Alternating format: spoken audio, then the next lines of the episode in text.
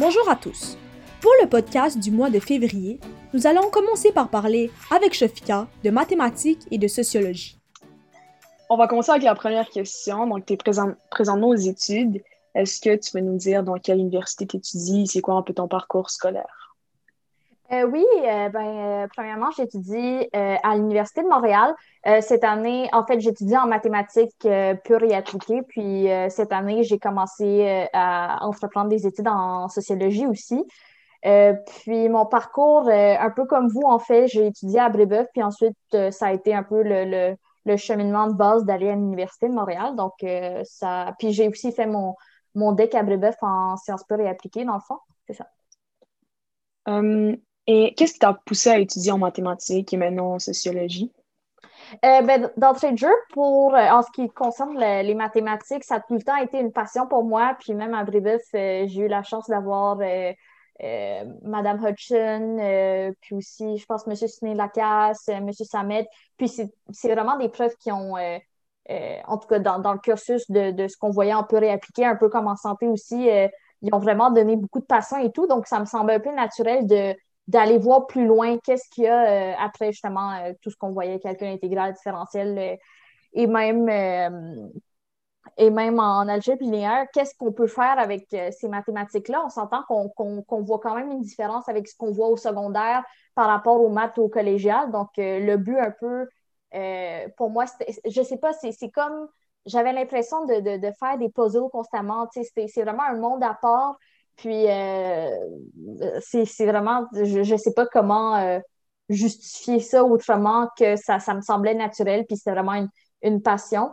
Euh, mais on s'entend qu'en rentrant dans un tel programme en mathématiques, je savais quand même que mes, mes débouchés ou mes perspectives d'avenir étaient, je dirais pas limitées, mais peu communs par rapport au, au, restant de la société. Je veux dire, on a plusieurs gradués qui vont en ingénierie ou qui vont en médecine ou euh, en, droit ou dans d'autres professions euh, reliées aux ressources humaines et encore plus. Puis on s'entend que c'est comme une, une discipline pure. On ne sait pas trop qu'est-ce qu'on fait avec, pas nécessairement des applications ou autres. Donc, euh, je pense que je ne me pose pas trop de questions avec qu'est-ce que je fais après ces trois ans-là.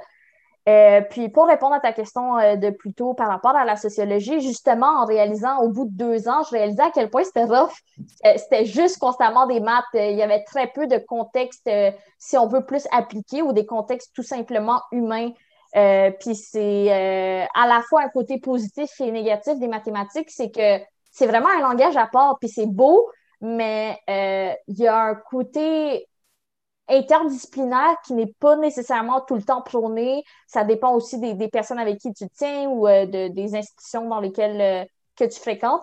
Euh, donc, j'ai toujours eu un penchant justement avec, avec mes intérêts et tout envers tout ce qui est les autres, les humains ou les, les sciences sociales.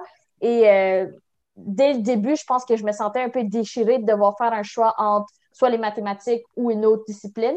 Euh, donc, euh, parce que souvent, on prend vraiment une discipline de vraiment être euh, super bon dans cette discipline-là et de ne pas devoir un peu diviser nos efforts ou nos intérêts.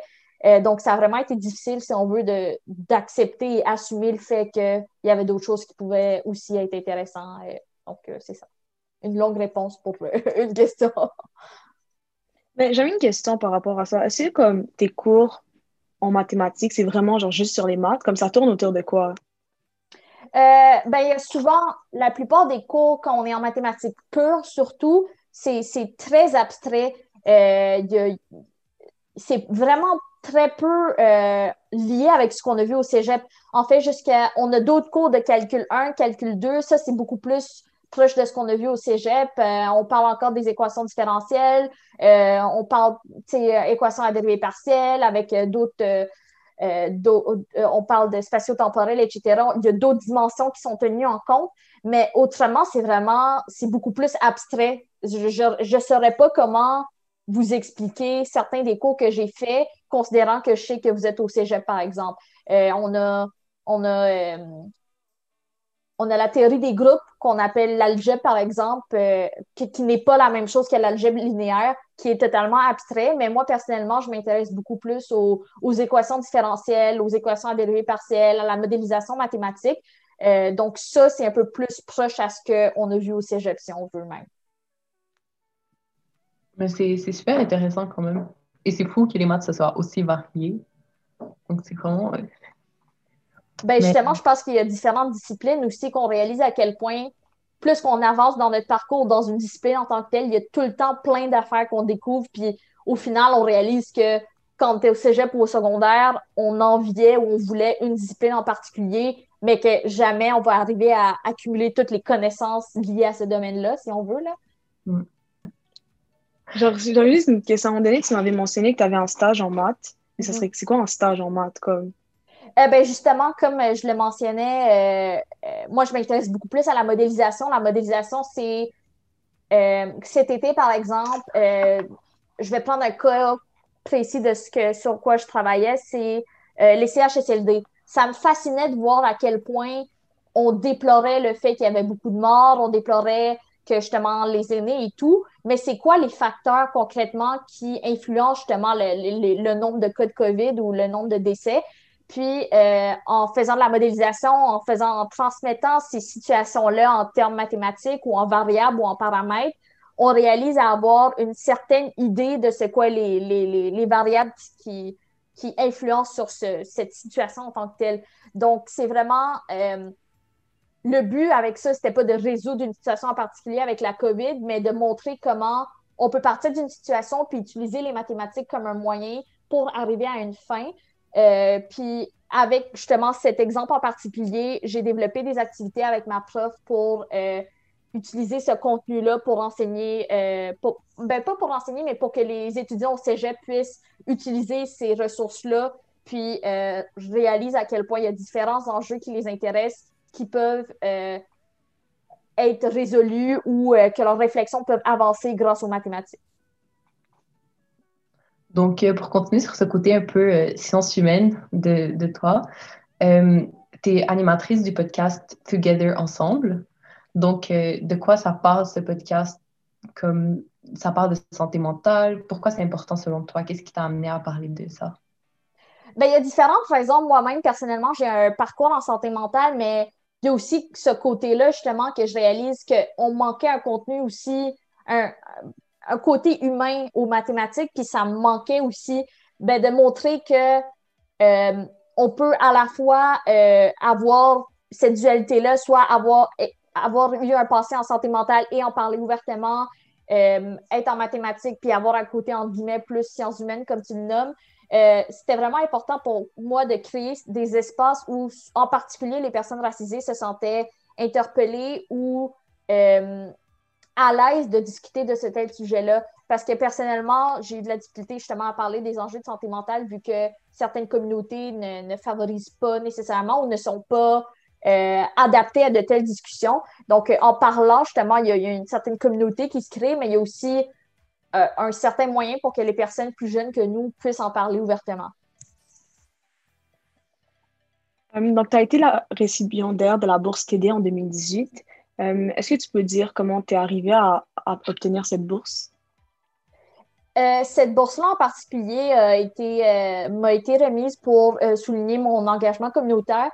donc, j'aime beaucoup ça, m'impliquer. donc, ça a été un peu naturel pour moi de m'impliquer. Puis, il y avait une, une de mes anciennes collègues au secondaire qui avait obtenu cette bourse-là, puis elle m'avait justement incité à appliquer pour cette bourse. Donc, euh, justement, en appliquant, euh, ça, a été, euh, ça, a été une victoire. Là. Il n'y avait, il y avait pas. mais j'avoue qu'il y avait un contexte plus, j'étais beaucoup plus impliquée en termes d'environnement. ça a continué aussi à Brébeuf avec, avec le, comité vert aussi. donc, c'était surtout pour souligner ce côté environnementaliste que je pense, cet engagement avec l'environnement que la bourse m'a été remise. Donc, tu as mentionné toi-même, tu es beaucoup impliqué euh, dans ta communauté. Euh, tu as notamment une implication avec euh, le comité jeunesse de la Fondation Tel Jeune, Projet Ambition Québec et le Conseil jeunesse de Montréal. Est-ce que tu peux parler de ce qui t'a poussé en premier lieu à rentrer dans ces organismes-là ou ces associations?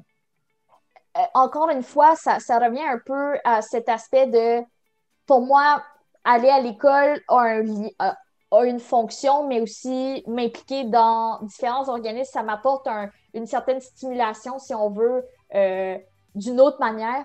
Puis aussi, ça me semble important de, arriver à ces endroits. Pour moi, l'implication a toujours été un moyen de, me détendre, si je veux, euh, de, prendre un break de mes études, de faire autre chose, de revenir. Ça a été une, manière de, vraiment garder un certain équilibre. Mais euh, il y a aussi le côté de. C'est en s'impliquant qu'on peut ouvrir la porte pour les, générations plus jeunes.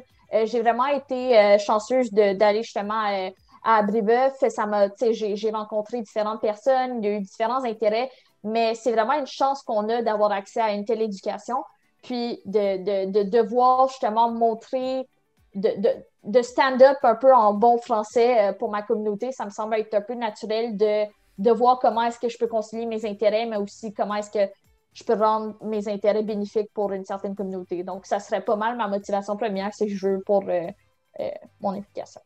Par curiosité, est-ce que ça fait longtemps que tu fais, que es impliqué dans ces, dans ces endroits-là? Euh, pour la plupart, je, dirais que le conseil jeunesse, par exemple, c'est à ma première ou deuxième année universitaire, donc il y a deux, trois ans. Euh, non, je pense que ça revient un peu, ça, ça s'est fait un peu graduellement. Euh, ouais, graduellement, je dirais. Merci. Donc, euh, tu, nous avais tu nous as mentionné que tu avais un parcours scientifique, tu allé en sciences pures et appliquées au cégep, puis en mathématiques et en ce moment sociologie aussi. Est-ce que tu penses que ton, est-ce qu'il y a un lien entre ton parcours scientifique et ton implication sociale? Est-ce que tu penses que genre les sciences peuvent aider comme l'implication dans la communauté? Bien sûr, certainement. Euh, puis c'est un peu ça, je réalise à quel point, comme je vous l'ai mentionné au début, je voulais pas euh, je voulais pas accepter ce côté à la fois science pure, à la fois sciences humaines de moi. Mais au final, on réalise à quel point il y a différents enjeux, que ce soit le réchauffement climatique, que ce soit les CHSLD, euh, que ce soit un paquet de trucs. Il y a tout le temps des mathématiques cachées derrière ça. Puis je pense que de justement arrêter de tout le temps voir ça comme les sciences pures versus les sciences sociales, ça serait le fun de créer un lien puis de montrer que les deux peuvent se concilier. Euh, donc, oui, euh, certainement, je pense que euh, juste si on prend l'exemple de la COVID, je pense même François Legault l'a dit, il y a différentes modélisations mathématiques qui ont été utilisées pour pouvoir prédire ou voir un peu comment les cas augmentent, diminuent, etc. puis déjà là, le, rôle de, des, mathématiques et de la modélisation mathématique a été reconnu. Je veux dire, c'est quand même une victoire, si on veut, pour le malheureusement, mais heureusement aussi pour les mathématiques. Donc, j'espère vraiment que une fois après la pandémie, on va réaliser à quel point c'est important euh, d'utiliser justement les différentes sciences, mais je vais prêcher pour ma paroisse, pour les mathématiques en particulier. Donc, euh, oui, certainement, euh, il y a un lien. Mais c'est bien, on comprend que tout est interrelié, puis tu as su trouver comme un certain équilibre entre les deux, donc à travers tes études. Je trouve ça rend Oui, il y a une chance, là, sérieusement. Là, je, je pense qu'il ne faut jamais refouler un peu ses passions, ses intérêts, peu importe ce que ça peut avoir l'air à l'externe ou ce qu'on on, a su faire ou ce que notre famille a fait ou notre entourage fait. Là. Donc, euh, ouais. Est-ce que tu aurais un conseil à donner à quelqu'un comme qui a Brébeuf, surtout par exemple maintenant avec les admissions universitaires, qui stresse par exemple pour son futur ou qui ne sait pas vraiment où aller? Est-ce que tu aurais un conseil à donner?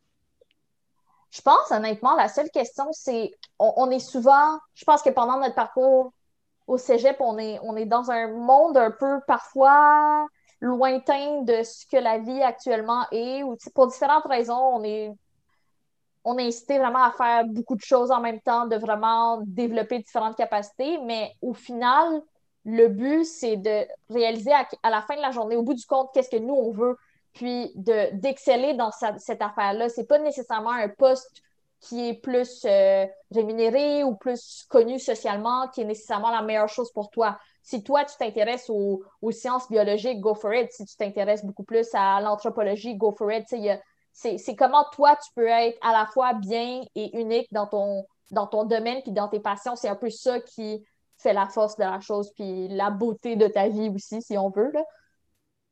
Euh, ben, J'ai une autre question. Comme après, ça serait quoi les métiers que tu peux avoir en tant que mathématique? Tu parlais que souvent les gens allaient en génie, par exemple en médecine, etc. Mais si tu veux travailler en tant que mathématicien, tu fais quoi? Ben, il y a différentes manières. Je veux dire, euh, il y a beaucoup de. Avec euh, tout ce qui est intelligence artificielle, etc., eux, ils sont vraiment, vraiment, vraiment euh, euh, partants pour avoir des mathématiciens dans leur département. Donc, il y a toujours des, laboratoires de cette manière-là, qui, des instituts de recherche comme MILAM, par exemple, qui pourraient être bénéfiques. Il y a toujours l'enseignement au collégial qui, qui est une voie. il y a toujours une carrière plus académique, si on veut, mais au-delà de ça, il y a différentes. Euh, sur le,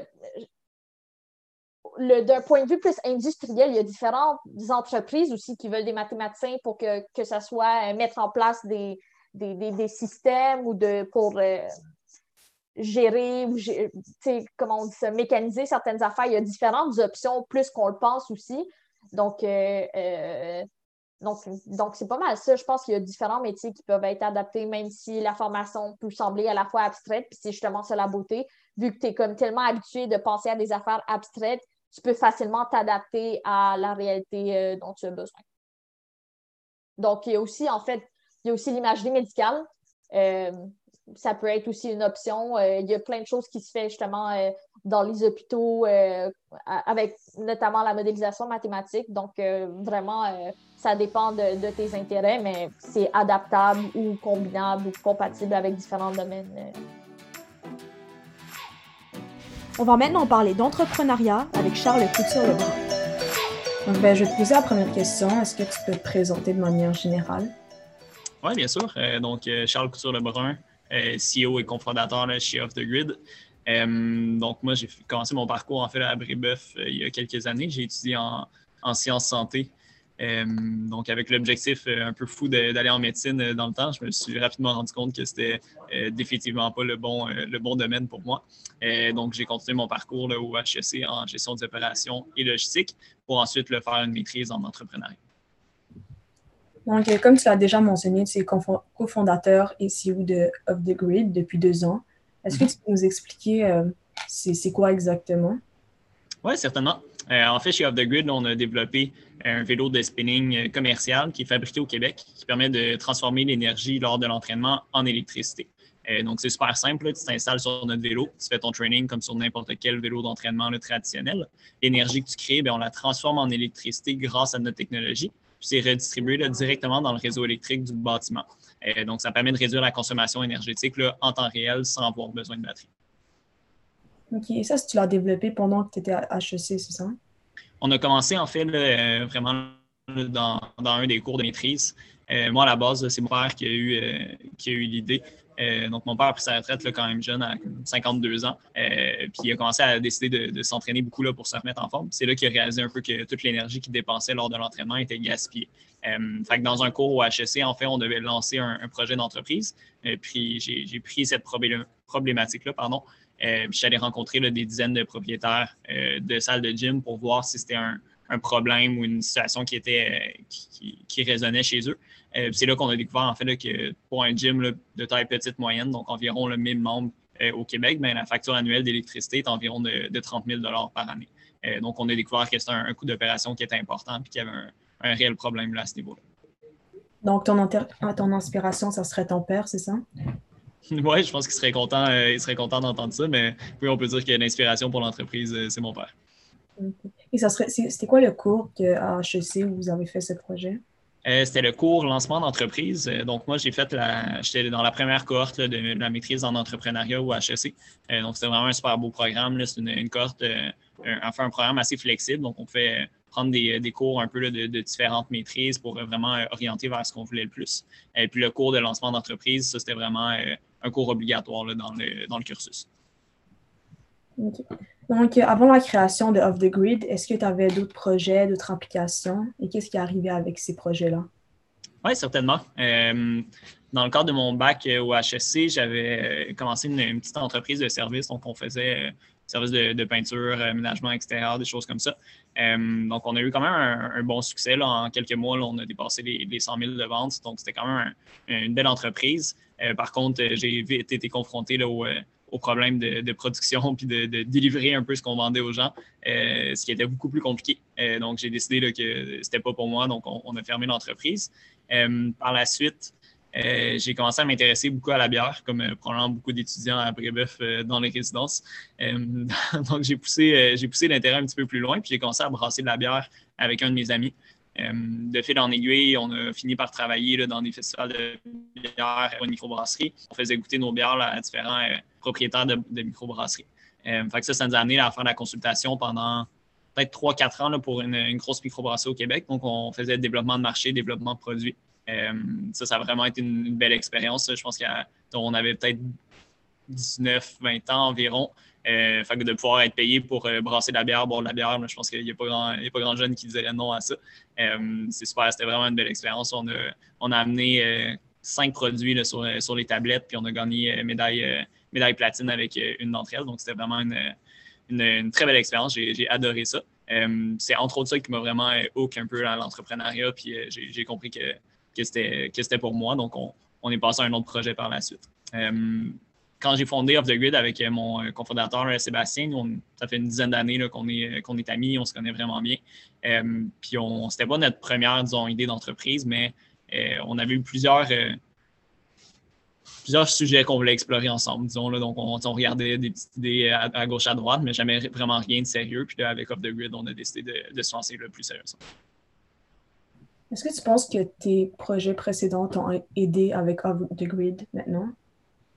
Euh, je pense que oui. Euh, je pense que le, premier projet d'entreprise m'a vraiment montré, euh, les services de peinture, ça m'a vraiment montré qu'est-ce qu'il ne fallait pas faire en business. fait que ça m'a quand même bien outillé. On, dit souvent qu'il faut apprendre de ses erreurs. Ben, en entrepreneuriat, c'est définitivement quelque chose qui, est vrai. donc, ça, définitivement, ça m'a aidé. après, le projet de bière aussi, je pense que ça m'a appris à, dealer avec des, clients de plus haut niveau. on était vraiment dans un, modèle d'affaires qui était plus B2B, euh, donc euh, business to business. Euh, donc, définitivement, ça m'a appris un peu qu'est-ce que j'aimais en entrepreneuriat, qu'est-ce que je voulais faire, moins faire, quel style de business aussi là, qui, correspondait plus à, mon profil aussi. Donc, tu disais au début que tu étais allé en sciences santé au cégep et que ben, tu n'as pas continué sur cette lancée. Est-ce que tu penses que tes, choix d'études au collégial, mais aussi à l'université, t'ont préparé à entreprendre le projet of, the Grid? Vraiment. Euh, quand j'ai quitté Brébeuf, je me suis dit, écoute, euh, je viens de, je viens de travailler très fort pendant deux ans euh, en sciences santé, ce qui était quand même un, problème assez difficile pour, pour absolument rien, mais c'est faux. premièrement, évidemment, dans le projet de bière, ben, tous les, les éléments de, chimie, biologie, c'était quelque chose que j'utilisais base, sur une base vraiment régulière. Euh, puis même maintenant, avec Off the Grid, ben, euh, moi, j'ai le rôle de CEO, Sébastien est CTO, donc c'est lui qui s'occupe du développement de produits. Euh, lui, est ingénieur électrique. Donc, déjà d'avoir fait des cours de, de physique, d'électricité quand même avancés, ça me permet de, sans comprendre tout puis être capable de le faire moi-même, mais au moins, on a, on a un langage commun puis je suis capable de comprendre qu'est-ce qui, qu'est-ce qui, qu'est-ce qui se passe au niveau du produit. Donc, définitivement, c'est, quelque chose qui qui est très, très important. Euh, est-ce que tu aurais un conseil que tu aimerais donner à un étudiant de Brébeuf qui veut aussi aller dans l'entrepreneuriat et euh, donc dans le même domaine d'études que toi en ce moment? Mm-hmm. Euh, oui, définitivement. Je pense que l'entrepreneuriat, moi, je vois ça comme un, métier. donc, définitivement, je trouve que c'est quelque chose qui, s'apprend à l'école, qui se forme. Par contre, c'est un, métier qui est très différent de la plupart des métiers. On ne peut pas rester juste dans le, théorique. Donc, mon, message, en fait, ça serait si vous avez une idée, ça serait de la valider euh, le plus rapidement possible. Donc, n'hésitez pas à sortir, en parler avec les gens autour de vous, euh, à tester avec des clients, en parler avec des, clients, des acheteurs potentiels. Je pense que c'est la, meilleure chose que vous pouvez faire. Euh, étant à Brébeuf, vous avez la chance aussi de, de, côtoyer des gens qui ont, qui, ont, des parents ou qui ont des amis qui sont très spécialisés dans certains domaines. donc, le, le réseau de contacts, c'est quelque chose qui est primordial en affaires. Euh, donc, je pense que ça serait ça, de ne pas avoir peur de, sortir, de confronter son idée au, monde extérieur, puis de développer un réseau de contact euh, euh, le plus rapidement possible. Ben, c'est super intéressant parce que ben, nous, on est en sciences santé, mais il y a aussi les gens qui nous écoutent, c'est aussi des gens en sciences pures et appliquées. Souvent, on pense à comme ça, c'est vraiment limité dans les choix d'études, mais comme ou de futur. Donc, ça, ça nous permet de voir que même avec notre parcours, on peut aller dans l'entrepreneuriat. Oui, définitivement. Je pense que euh, la plupart des entrepreneurs que je côtoie ou des entreprises que je côtoie, il y a toujours un côté technique presque. Même euh, que ce soit dans l'alimentaire, que ce soit dans les, services technologiques ou euh, dans le manufacturier, peu importe.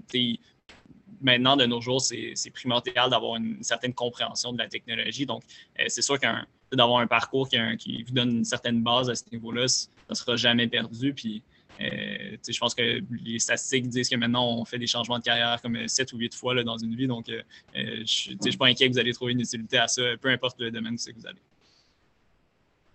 Mais est-ce que comme, tu t'attendais à, aller vers l'entrepreneuriat quand tu étais au cégep ou tu t'attendais vraiment pas ça? Vraiment pas. vraiment, vraiment pas. Je dirais que quand j'ai quand j'ai fini Bribel, j'hésitais à aller soit en droit, soit en business, mais je ne pensais pas partir ma propre entreprise ou quoi que ce soit. Euh, je pense que le HEC a une belle, un, bel écosystème là, pour favoriser un peu ce genre de projet-là aussi. Donc, probablement que ça a joué un rôle, mais non, c'était pas.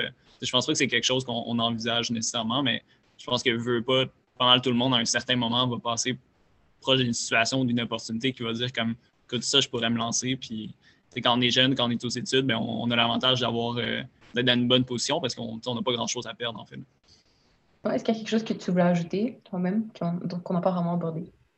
Non, ben peut-être euh, euh, peut mentionner qu'en ce moment, on est en pleine campagne de socio-financement sur la ruche. Euh, donc, on a débuté ça lundi prochain. Donc, évidemment, j'invite les gens qui veulent soit en apprendre plus sur le projet, contribuer ou partager dans, votre, dans vos réseaux. N'hésitez pas à aller voir la page directement sur le site de la ruche. On a besoin de, 100 contributeurs différents pour atteindre notre objectif. donc, toutes les petites donations comptent. Parfait. On va faire la promotion de ça avec, en même temps que le podcast. Excellent. Très gentil. Euh, ben, merci beaucoup. Merci pour ton temps. Pour ça, fait, ça, fait, plaisir. Euh, merci d'avoir euh, pensé à nous. Je suis content de, pouvoir jaser un petit peu avec des, étudiants de Brébeuf. J'ai eu une très belle expérience au, cégep. Donc, si jamais il y a quoi que ce soit, n'hésitez pas à me recontacter. Merci beaucoup. Bonne chance pour vos projets. Merci beaucoup. Là. Bonne journée. C'est donc ce qui conclut notre podcast de février. Nous tenons à remercier Shafika et Charles Couture-Lebrun pour avoir accepté cette entrevue. Merci et à la prochaine